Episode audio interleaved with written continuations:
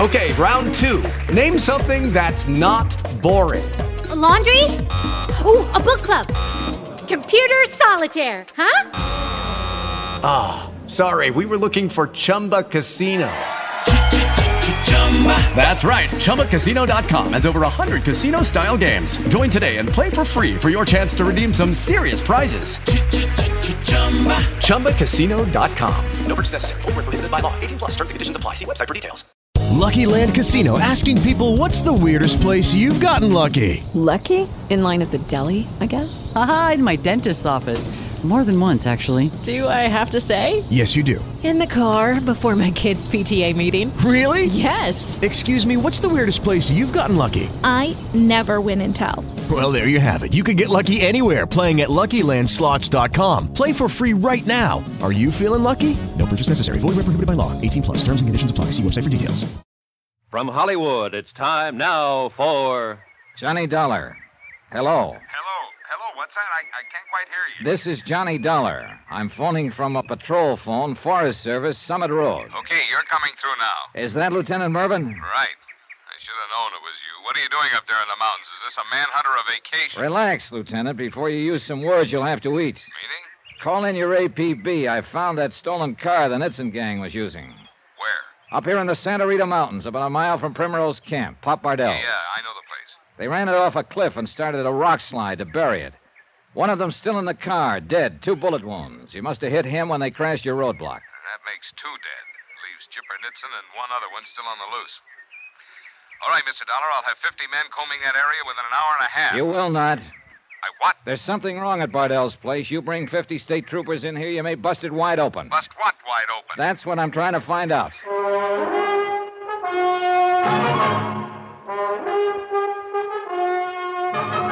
Tonight and every weekday night, Bob Bailey in the transcribed adventures of the man with the action packed expense account, America's fabulous freelance insurance investigator. Yours truly, Johnny Dollar.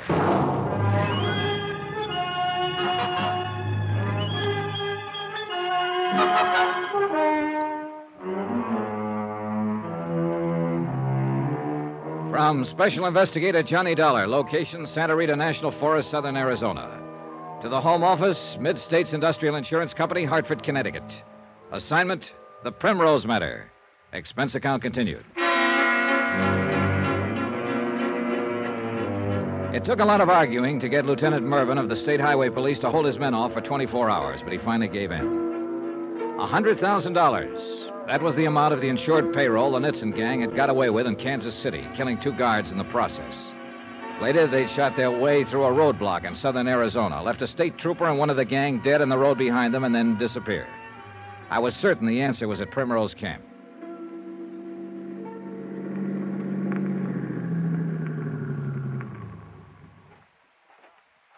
Evening, Mr. Bardell.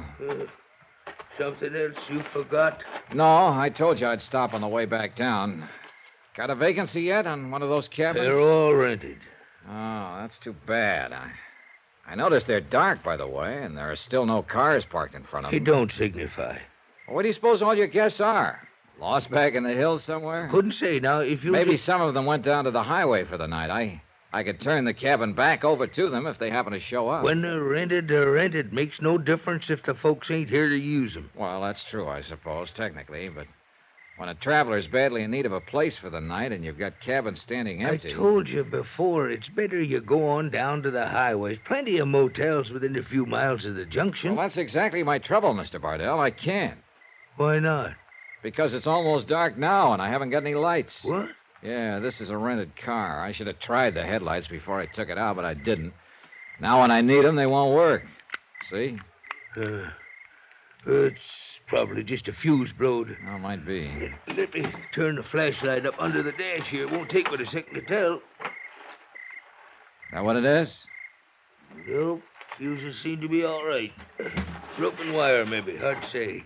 Oh, think you might be able to fix it? No, no. It, it- it's a job for an electrician. I ain't got the equipment to trace it. Hey, is that your station wagon there at the side of the lunchroom? Why, yeah. Well, look, I'd be glad to pay you if you drive me down to where I can. No, get some no, help. no. I, I can't. I, I can't leave here. Well, maybe your nephew could take me. Huh? The young fellow who was here this afternoon when I came by. No, no, no. He, he's not familiar with the road. Why, he drove down and picked up the mail this morning, didn't he? How'd you know? Jake, down at the Barn Grill, happened to mention it. Just who are you anyway? Oh, I guess I did forget to introduce myself this afternoon. My name's Johnny Dollar, Mr. I Waddell. not, uh, not your name. I mean, what are you up here for? Looking around, prospecting a little, seeing the country. Your nephew did go down for the mail, didn't he? But that was in the daylight. Look, you said you had a sleeping bag with you. It, it, it ain't cold tonight. Why don't you? Hey, just that's a take good it? idea. I can spread it out right there on the porch in front of your souvenir shop. No, no, I, I don't mean here. Uh, Down the road someplace. I, don't- I don't quite understand your attitude, Mr. Bardell. I, I've always understood you Westerners were noted for your hospitality. Well, it, it's just that it, it it makes the missus nervous to, to have strangers around outside. And how am I supposed to get down the road someplace? I don't know. On uh, foot, maybe? In the dark? In strange country? Oh, when I tell Jake this, he won't believe it. No, No, what? Oh, no, don't don't say anything to Jake. He, he wouldn't understand. Well, neither do I. I can't do anything for you, Mr. Dollar. Just take my word for it now and and, and go on before you cause more trouble and you What get... trouble, Uncle? What trouble you talking about? Well, it, it's not trouble exactly. The, the lights is out on his car. He was just wanting me to put him up for the night. You have hard luck, don't you, mister? It kind of looks that way. I told him just like I did this afternoon. We ain't got no place for him. He'll he'll have to find some we way. can take care of him, Uncle, as long as he's that anxious to stay. But you I said- said what? The, the cabins they're they're all rented. And it's not likely the people in number two will be back. He can use that one for the night. But but You now- better go see if it's in shape, Uncle. Go on. All right. I, I'll go look at. it. I'm uh, much obliged to you for changing his mind. That's okay. We wouldn't want you to go away and tell bad stories about us, would we? Might cause trouble.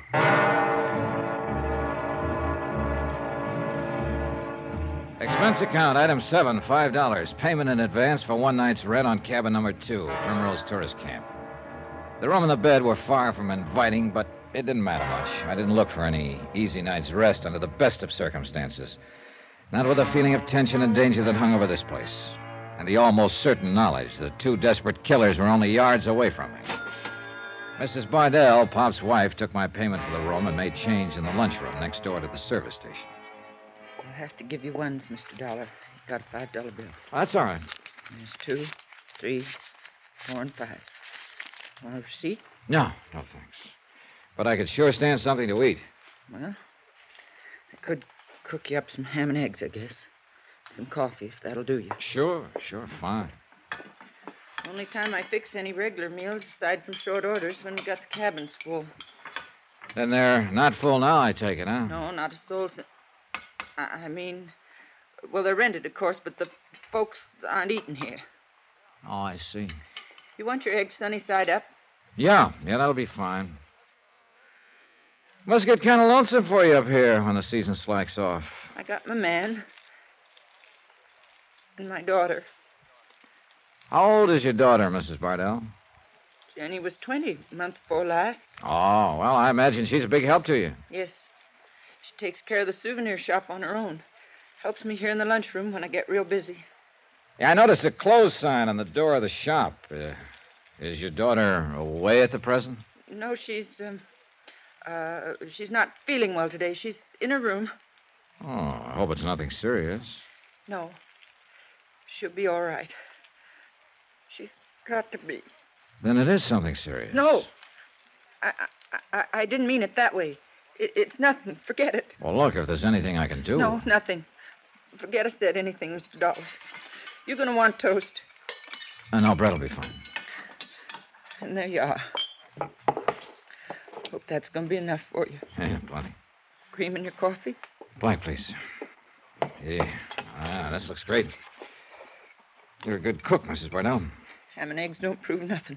Anybody can fix that. Oh, you'd be surprised. You'll be leaving in the morning, I suppose. Well, I'd like to stay several days, but I don't know whether your husband will let me have a cabin any longer. He can't help himself. He, he just can't help it. Why not? Well, he. The cabins are rented, that's all. When I put my stuff in number two, there was no sign of any other luggage. They they took it all out. I was right there all the time, Mrs. Bardell. I mean earlier. Mr. Dollar, we're in terrible danger, all of us. You too. What kind of danger? I can't tell you. Please, if I talk about it, I'll go all to pieces. You don't know what it's like. I might be able to help you. If You... No. The only way you can help is to forget it, not ask any questions. This place is a powder keg. Don't do anything to set it off. Please, Mr. Dollar. Item eight, a dollar and ten cents, one order of ham and eggs. Mrs. Bardell refused to say anything more, and I didn't try to force her to. She was shaking, cold sweat on her forehead, scared half to death.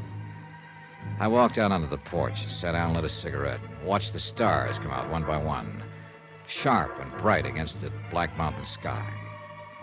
The Barnells' living quarters were back at a souvenir shop, and there were no lights showing in them. If their daughter Jenny was in her room, ill, she was back there in the dark. After a while, I went to my cabin. As I fumbled around for a light switch, I suddenly realized somebody was standing in the doorway. Reckon you're gonna have to use an oil lamp tonight, Mr. Dollar. Generator's got a drive belt busted, and I ain't been able to get out to fetch one. Oh, I don't mind, Mr. Barnell. The lamp's there on the table. I'll light it for you now, and you can blow it out when you go to bed. Sure. All right, fine. Uh, you had not to pay no attention to the missus, what she said a while ago. I didn't realize she'd said anything. Well, she was telling me she spouted off some foolishness. Might be tuck wrong if a man was to pay any mind to it. Uh, if that gets to smoking, you'll have to turn it down some. Okay. Mrs. Bardell did seem a little upset, but she well, didn't. that's all it is, Mr. Dollar. Just upset. You- You know how women get sometimes. Just forget it. It's the best thing to do. Anything you need now before I leave you? No, no, nothing I could think of. Thanks anyway. Then I reckon I'll say goodnight. You can have your breakfast in the morning any time after about 7 o'clock. Jake Meager was telling me you have a daughter, Mr. Bardell. That's right. I, uh, I, I didn't notice her around anywhere this evening.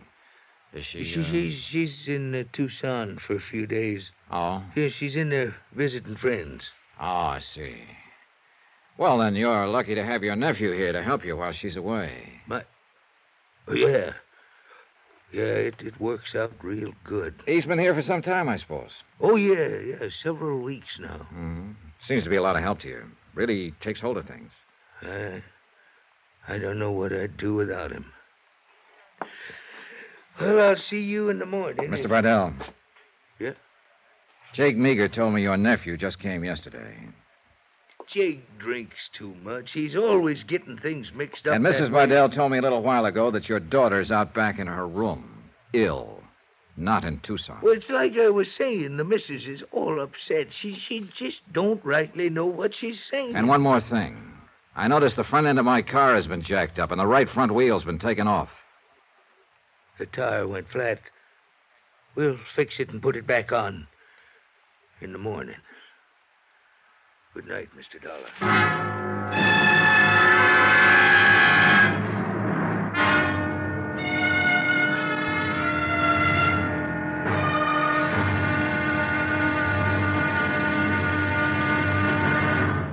Now, here's our star to tell you about tomorrow's episode of this week's story. Tomorrow, a tightening noose, people held fast in the grip of fear. Then, violence. Join us, won't you? Yours truly, Johnny Dollar.